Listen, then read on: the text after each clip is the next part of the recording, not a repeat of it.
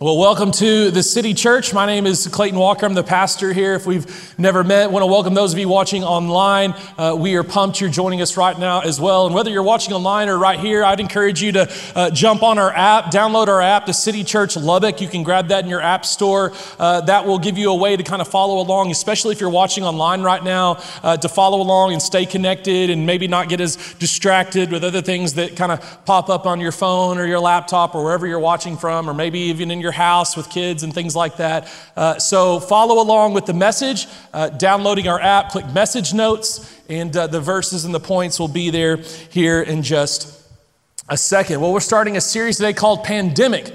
And we had planned uh, for you to hear from Hillary Cobb, the director of One Voice Home today, and next week from Chad Wheeler, uh, the director of Open Door. Uh, those are two of our local mission partners here in Lubbock, and they do a tremendous job uh, blessing our city. Uh, we love those guys, and I was uh, pumped for us to kind of hear from them and know more about what they do and how we can partner with them. but we just really felt like, with everything that's going on in the, in the world today and the way um, this virus has taken over at least our news feeds. Uh, it, it, was important to talk about this, to address it, uh, because that's uh, part of our job. It's to address, it's to know the times that we're, that we're in, and to address the times that we find ourselves in with God's Word, with the truth of God's Word. And so uh, we felt like this was a big enough deal for us to really shift gears and change course and uh, do a, a two week series on. And so, my hope is uh, we'll be able to reschedule them this summer during our Friends series where we bring in uh, guest speakers. And uh, so, that, that's my hope because I want you to be able to, to hear from them as well. And so, uh, today, though, like I said, we're starting a series called Pandemic. And today, we're going to be talking about uh, the truth about life, human life, like humanity, that I believe the coronavirus has exposed. It's always been true. But I believe this virus has maybe exposed this truth, maybe more so, and maybe even in some uncomfortable ways that we would prefer maybe not to think about. And so that's what we're going to do today. Next week, we're going to talk about the unshakable truth that we can hold on to in shaky times. And so it's definitely going to be a series to, um, uh, to watch if you miss, uh, to catch up on if you're gone next week. Uh, but today we'll start with part one. And, and, first of all, I just want to define pandemic. According to the World Health Organization, pandemic is a worldwide spread of a new virus. And so, this virus is something that we do not have uh, immunity to yet. And so, it's not, in the words of the scripture, respecter of persons. Uh, it, any one of us can get it old, young, rich, poor, Republican, Democrat, uh, any race can get it. It applies to all of us. It, it, it's a worldwide virus that any one of us can get.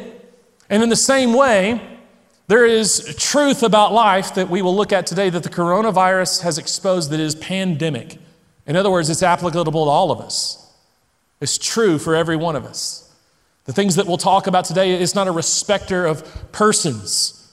The truth that we'll talk about today does not show favoritism. So it's true for all of us, it's true for life itself. You see, I believe this virus, more so than anything maybe we've seen in quite a while, has exposed the truth about life itself, human life, like our existence here on this planet. And so, number one, the truth about life is that life is fragile. Life is fragile. Psalm 103 says this, verse 15 and 16 Our days on earth are like grass, like wildflowers, we bloom and die. The wind blows and we are gone, as though we had never been here.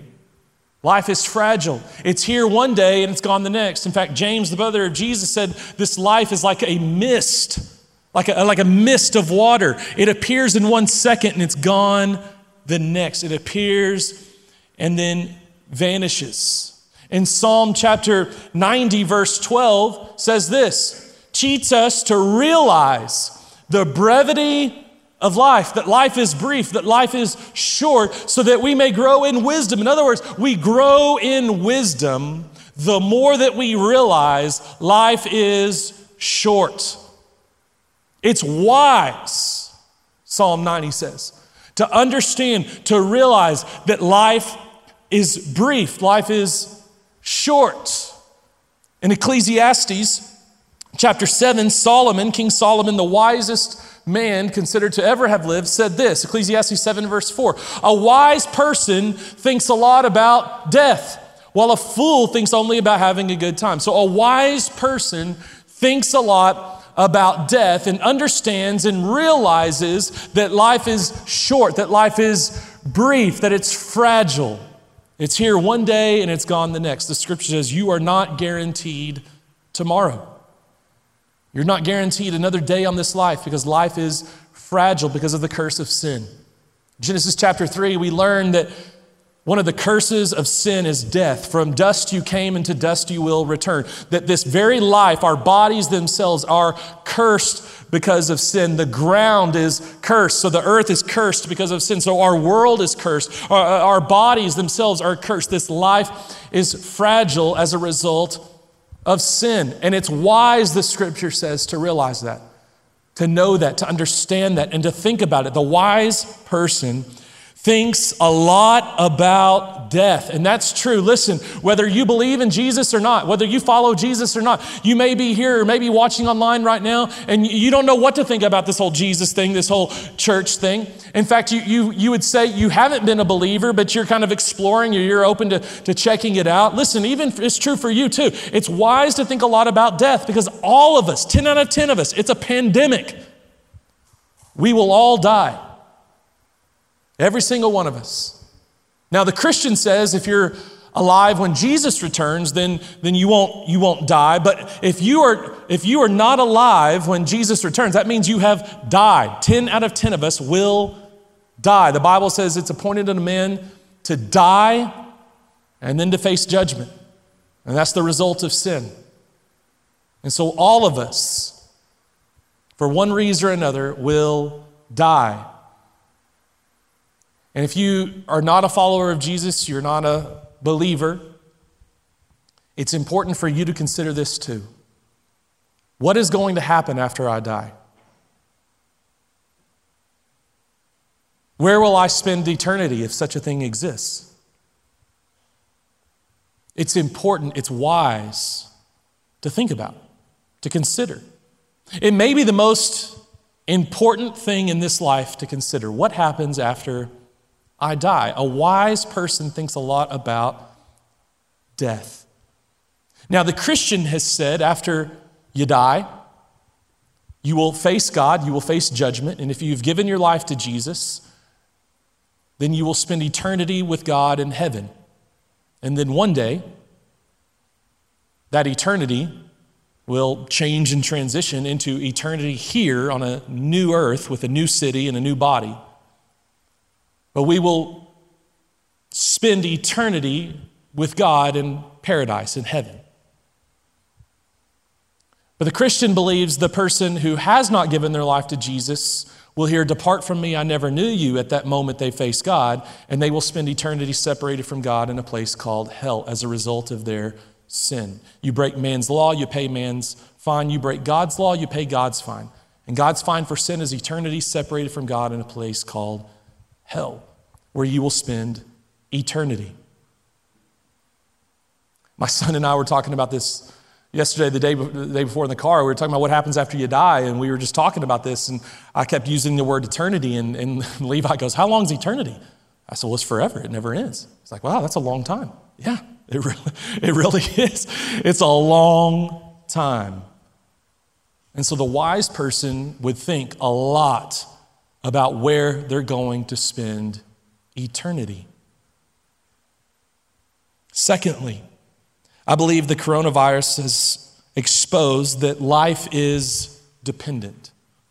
Life is dependent. We would rather that not be the case. In our, our pride, we, we'd like to think that we're good on our own. Like, I don't need anybody's help. I can control my life and the, the circumstances of my life. I don't need anybody's help. I've got this on my own. I don't need a Savior. I don't need a God. The God, Savior, that's, that's for the weak. I've got this on my own. But the coronavirus has exposed that no, we, we are very dependent. We, we don't have this on our own. We are not in control of our lives or even the circumstances of our life. We can try to sanitize it as much as we want. We can spray it. I guess with the hoarding of toilet paper, I guess we think we can wipe it away, maybe. It's funny, yesterday in the car, I guess our schools are teaching our kids about what to do and what not to do. And I was driving and I was kind of, you know, scratching my face and, you know, doing this. And Levi freaked out. He's like, Dad, what are you doing? I'm like, what? He's like, stop touching your face. I'm like, oh, yeah, yeah, yeah, that's right. You're right, right, right. Maybe I could not touch my face enough so that I don't get this virus. Listen, whether it's this one or another one, you are not in control. We're not in control of this life and the circumstances of this life. We said this in this past series we just got out of called On Your Left. We said control is a mirage, control is a lie. Because just when you think you're in control, you lose it. And you realize you never had it to begin with. And so we said in that series, what do you do when you lost control? Like when you realize you can't control your life or the circumstances of your life, or you can't control God, you, you can't make him do what you want him to do, and when you want him to do, what, what do you do? Well, when we've lost control, first of all, we said you trust his identity. You trust that Jesus is God, that he's the Son of God that he died and rose again three days later, conquering sin and death. We, we trust, we, we believe in his identity, that Jesus is God, and he proved it by rising from the grave. He proved that he was God. And so we can believe in him, we can trust in him. And so I don't know about you, but when it comes to life after death and what happens after we die and, and who am I supposed to believe in and what way am I supposed to, to follow, I'm going with the one who rose from the grave. You can tell me your opinion all you want about what this life is supposed to be about and what's going to happen after I die. Listen, I'm going with the one who rose from the dead. I'm not going with your opinion. I'm not going with your religion that you came up with, that some man or some prophet came up with. I'm not going with. I'm going with the one who rose from the dead. That's who I'm following. That's who I'm trusting in for not only this life, but for life after death. I'm trusting in his identity. Secondly, we said we're going to trust in his ability. That there is no small and large prayer requests when it comes to God. God can do anything he wants. Nothing is too hard for God, nothing is impossible for God. And so we trust in his ability when we've lost control, and we trust in his timing. That God knows best. He's on his own time zone, he's on our time zone. But God's timing is always best. And so when we lose control, when we realize we never had it to begin with, we trust in Jesus' identity, his ability, and his timing. We trust in Him, not in ourselves. We are dependent. And that's what happens when you realize you don't have control. You realize, I, I, can't do this. I can't do this on my own. I'm not in control. I am dependent on God. I need him. I need his help. I have sinned and fallen short of the glory of God. And so in myself, I'm an object of the wrath of God, Ephesians 2, verse says. I'm an object of God's wrath. I'm an enemy of God in my sin. And so I need a Savior. That's what Jesus said He came for. He came to save. He came to save and to call on those who know they are sinful and need a doctor, those who are sick and need a doctor, that they realize I am not righteous. I'm not right with God. I've fallen short of His standard. I need a Savior. I need someone to help me because I can't do this on my own. I can't get to God on my own. I can't do better and try harder my way into the kingdom of God. I need someone to save me. I need someone to rescue me. I need someone to help me get through today. Hebrews chapter 1, verse 3 says this that the Son is the radiance of God's glory and the exact representation of his being. So, again, the, the writer of Hebrews is talking about the identity of Jesus, that Jesus is God in the flesh. But then, watch this the Son sustains all things by his powerful word. It's Jesus who sustains me, who sustains life itself, who sustains everything in this universe. Colossians chapter 1 says, verse 17 says kind of the same thing. He's before all things, and in him, in Jesus, all things hold together. So Jesus is our sustainer. He's the one who holds us together. He's the one who holds life together. He's the one who holds this universe together by the power of his word, Hebrews 1 says. And so when you don't have it all together, when you're not okay,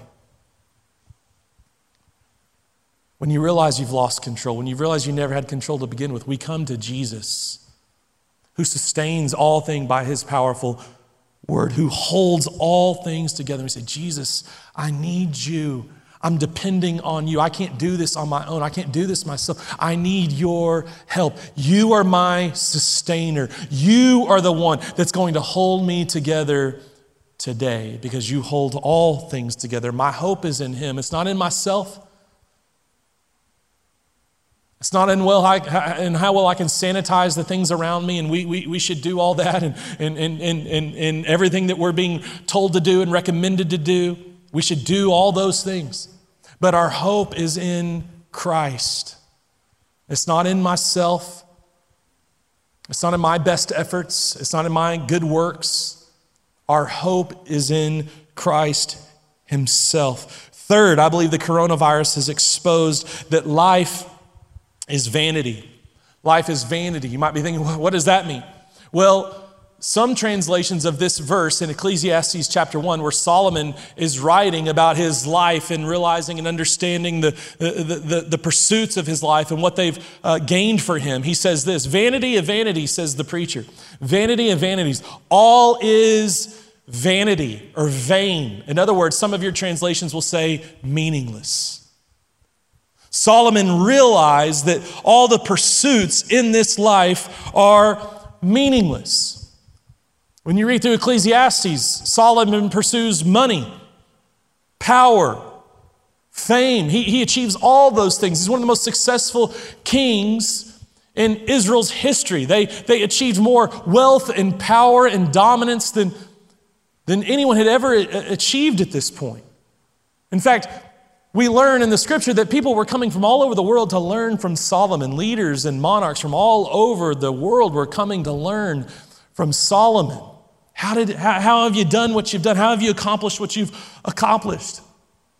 And Solomon was known as one of the wisest people to ever lived. And he said, Listen, I've pursued all those things money, power, wealth. Listen, I've, I've pursued pleasure in women and all kinds of other things. I've pursued knowledge and, and wisdom. I've pursued all these things. And, and Solomon said, It's all meaningless, it's all vain. It has not achieved anything for me.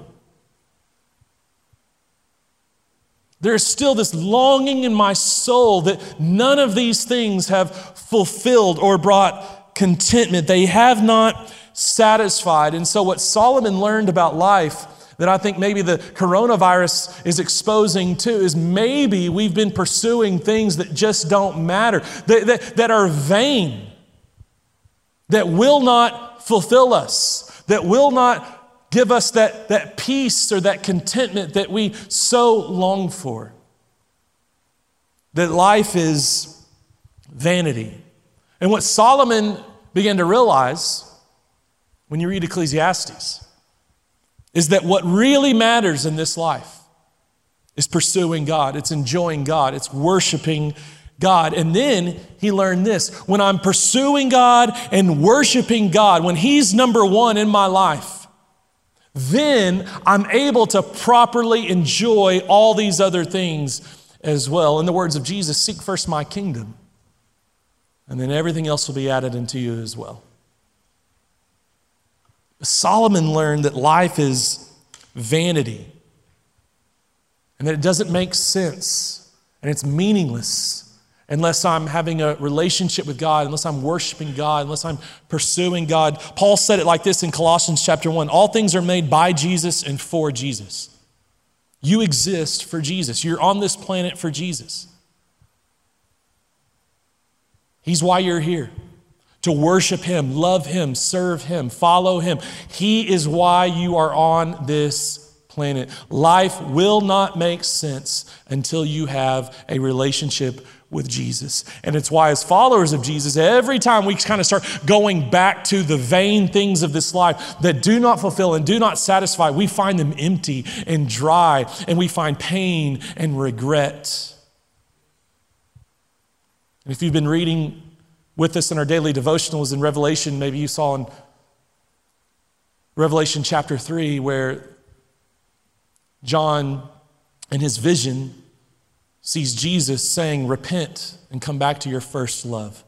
See the height from which you have fallen and come back to your first love, Jesus, through which all else makes sense and through whom all else can be enjoyed.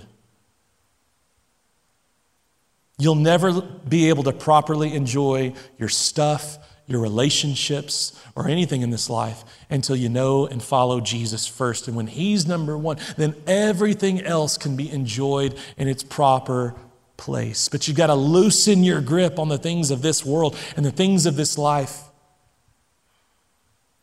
You got to see the height from which you have fallen and repent and turn back to your first love, Jesus, and find out, like Solomon did, that when I worship God,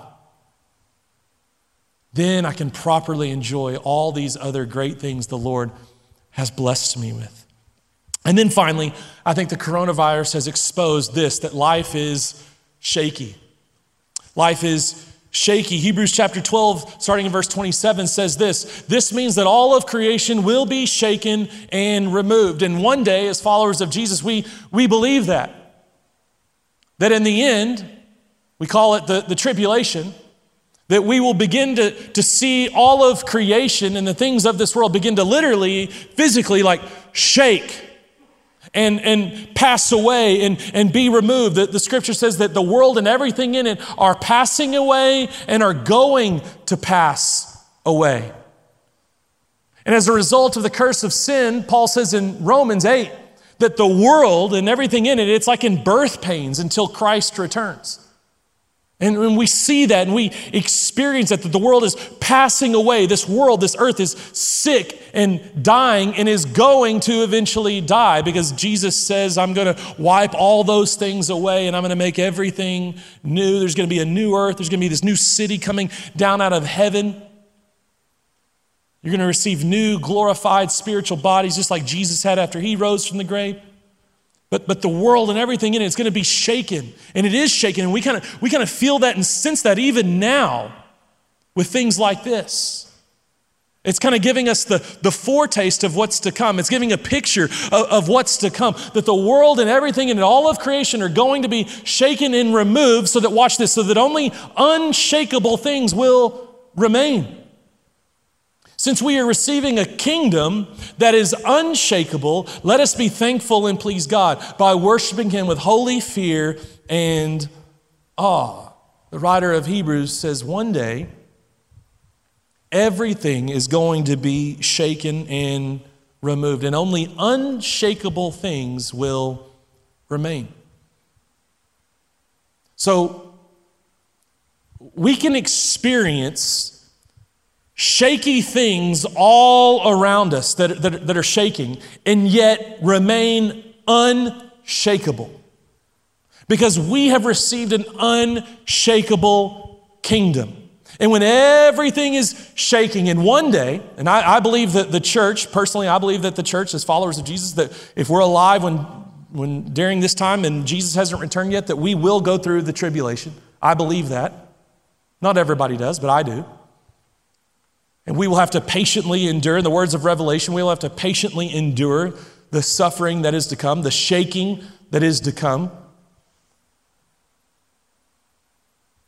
That even when everything around us is shaking, we can remain unshaken. In Hebrews chapter 11, we see the kind of hall of fame, the heroes of our faith, and, and what all they did. And, and the writer of Hebrews says, by, by faith, People like Noah and Abraham and, and David and all these other people served God and worshiped God and trusted God. It was by faith. But then the writer of Hebrews says this they lived by faith and they trusted God because they were looking forward to a new city that was to come, whose architect is God, whose foundation is God Himself. And this new city cannot be shaken. It can't. Because its architect is God Himself. And so the writer of Hebrews says these people lived by faith because they were looking forward. They didn't have a tight grip on this life or even the things of this life. No, no, no. They were looking forward to what's to come. They were looking forward to this new city that's going to be on a new earth. They were looking forward to, to a new body. And these things, this new body, this new city, this new earth, are not susceptible to things like viruses, sicknesses, cancer, sin, death. Jesus says all those things are going to be gone forever because I'm going to make all things, everything, I'm going to make everything new. And all these things are unshakable. They cannot be touched by anything that happens in this life by the curse of sin on our bodies, the curse of sin on this world. All those things, that will be gone forever. We are receiving an unshakable kingdom, a new city on a new earth, new bodies. That's what the new kingdom looks like. And it is unshakable. And we live by faith even in shaky times by looking forward. It's amazing when you read the scripture how often it talks about looking forward, looking ahead. You read, read 1 Peter, it talks about how, how much we're looking forward to this, to this hope that we have that's, that's to come. We look forward. That's how we live by faith in shaky times. We, we loosen our grip on this life, the shaky things on the, in this life that we've put our faith in, that we've, that we've trusted in. We loosen our grip, our trust, our faith in the shaky things. And we begin to trust in that which is unshakable. So here's my challenge for you today is this is since this life is shaky, trust in that which is unshakable. Since this life and everything in it, since this body, since all of it is shaky, then trust in that which is unshakable, that only makes sense to pursue, to cling to, to serve, to worship that which is unshakable.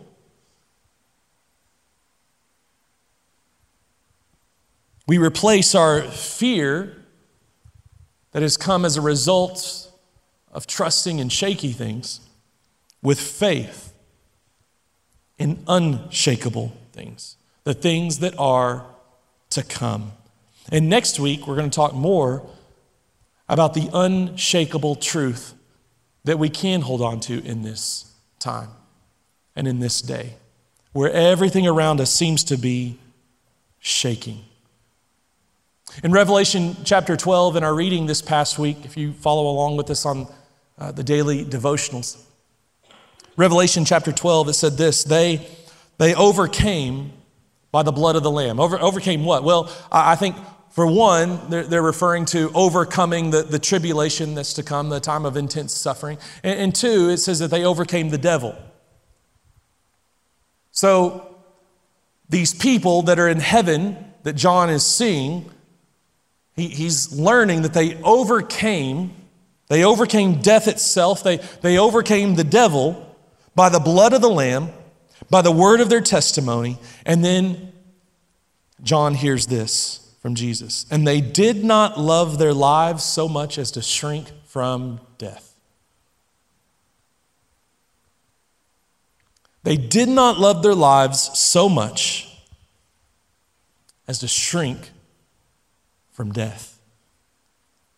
They weren't afraid because their trust, their faith, what they were pursuing, what they were clinging to was that which is unshakable. They didn't have a, a tight grip on the, this life or the things of this life. No, they, they were looking forward to, to what's to come, to the unshakable things that were to come. And so they overcame by the blood of the Lamb, the word of their testimony, and they did not love this life so much as to shrink from death. Proverbs says, The godly are as bold as lions. They are bold. They are fearless.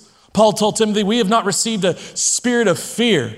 We have received a spirit of power, love, and self control. That's the, the spirit that we have received. It's a fearless kind of spirit because what do we have to afraid of? Not even death itself can hold us down. Because we follow and we've trusted in one who conquered sin and conquered death. And so we have nothing to fear. God's perfect love, Scripture says, drives out all fear. And so Hebrews chapter 10, verse 39 says this So we do not belong to those who shrink back and are destroyed. We belong to those who have faith and are saved. That's who we belong to. We come from a people and we are a part of a people who do not shrink back in fear. We stand up with courage and boldness and power and love. That's who we come from. Our brothers and sisters in Christ who have gone before us have died horrible, torturous deaths so that you and I could know and hear the gospel that we hear today. They have faced lions, they have faced beheadings, they have faced being burned alive at the stake, they have faced crucifixion in order that you and I might hear and know the good news of the gospel. That's who we come from. People who do not shrink back in fear, people who stand up with courage. We come from people who have faith and are saved. As I've spent time in southern Mexico, in Chiapas, down on the border of Guatemala, with Harvest Evangelistic Association, with my friend Greg, who leads this ministry that I've known for nearly 20 years now, and gotten to hang out with him and spend time with him. And um, I, I've taught at their school some now that uh, where, they, where they train people, evangelists, church planters, to go out into these villages uh, all over the, the mountains of Mexico, southern Mexico, Central America. Uh, they go out all over the place, they, uh, and they're preaching and planting churches. And as I've spent time with them, I've heard on numerous occasions Greg tell their students, You are going to go into these villages. And many of you know when you go back to your village, you will be in danger of people literally coming out from the bushes, because it's like a jungle, and attacking you with machetes and leaving you for dead. You know that this could happen to you.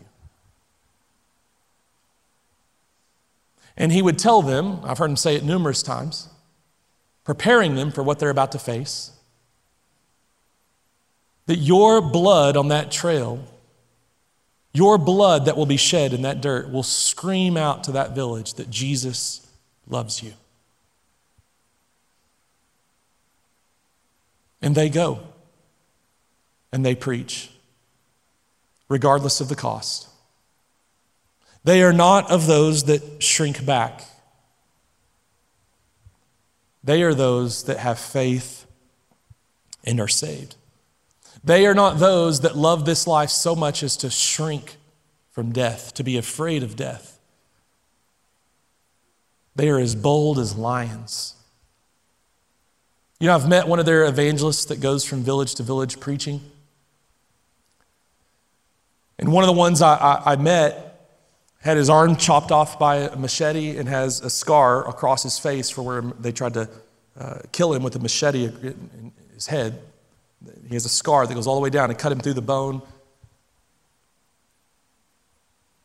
They beat him with machetes, they left him for dead. miraculously, he survived. As we stood there with him, he had a wood arm where his arm had been chopped off. And he told us his story, and after they stitched him up and after he had recovered, he went right back to the same village.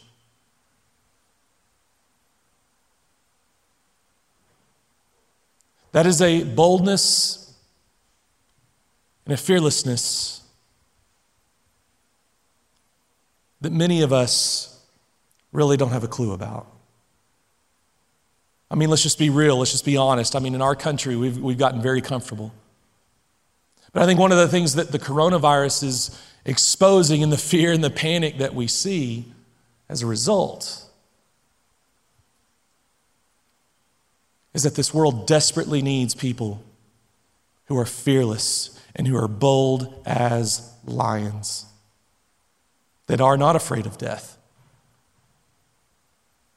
This world desperately needs those who do not love this life so much as to shrink from death. Because our faith is in that which is unshakable. If you're here today and maybe you've been thinking, that you're going to overcome this life, you're going to overcome maybe even death itself by being a good person or doing your best, trying hard. Maybe, maybe your good deeds will outweigh your bad deeds. These verses here in Romans 12 say that the only way we overcome death is by the blood of the Lamb. There is no other way.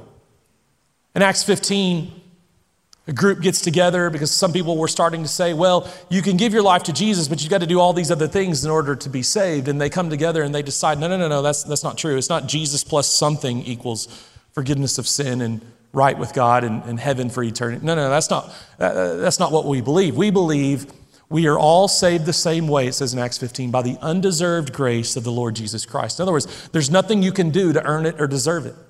So, Ephesians 2 says salvation is not a reward for the good things that we've done.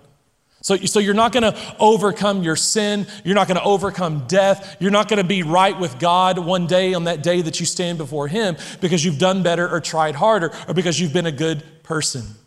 Good people don't go to heaven. In Revelation 12, these people that are in heaven that John has a vision of, have overcome death itself and have received eternal life. They're in heaven with God because they overcame by the blood of the Lamb. John the Baptist said about Jesus, There he goes the Lamb of God who takes away the sin of the world. You see, Romans 3 says you're made right with God, your sins forgiven. When you trust in Jesus' payment of your fine, his sacrifice on the cross. When you believe, when you trust in Jesus' payment of your fine through his death on the cross, and then he rose again three days later, conquering sin and death. When you give your life to Jesus, when you believe in him, that's when your sin's forgiven and you're made right with God by the blood of the Lamb. There is no other way. And so maybe you're here today and you've never given your life to Jesus. I want you to know the only way you're going to overcome your sin, the only way you're going to overcome death, the Bible says, is by the blood of the Lamb. His blood, Jesus said, was shed for you for the forgiveness of your sin when he died in your place for your sin. He paid your fine. And so you have a choice. All of us do. You can choose to go at it alone, do better, try harder, kind of do your own thing, go your own way. You, you can choose that, to not depend on God or His salvation. And when you stand before God one day, you will hear, Depart from me, I never knew you. And you will spend eternity separated from God in a place called hell. But if you would humble yourself and say, I need a Savior, I can't do this on my own. I can't be right with God. I can't get to heaven on my own. I need someone to save me and rescue me from my sin. Then give your life to Jesus today, and you will overcome sin and death itself by the blood of the Lamb. Would you pray with me? God, We confess our deep need for you today. That this life and everything in this life is shaky at best. And so, God, would you give us the faith today to trust in that which is unshakable. God, would you fill us with your spirit? That, that, that spirit that's not a spirit of fear, it's a spirit of power and love and self control. God, would you fill us with that fearless spirit that we might be as bold as lions and that it would be true of us that we are not of those who shrink back and are destroyed, but we are those who have faith and are saved. We are of those who do not love this life so much as to shrink from death. God, would you fill us with that spirit that that might be true of every single one of us? And we pray that in Jesus' name. Amen.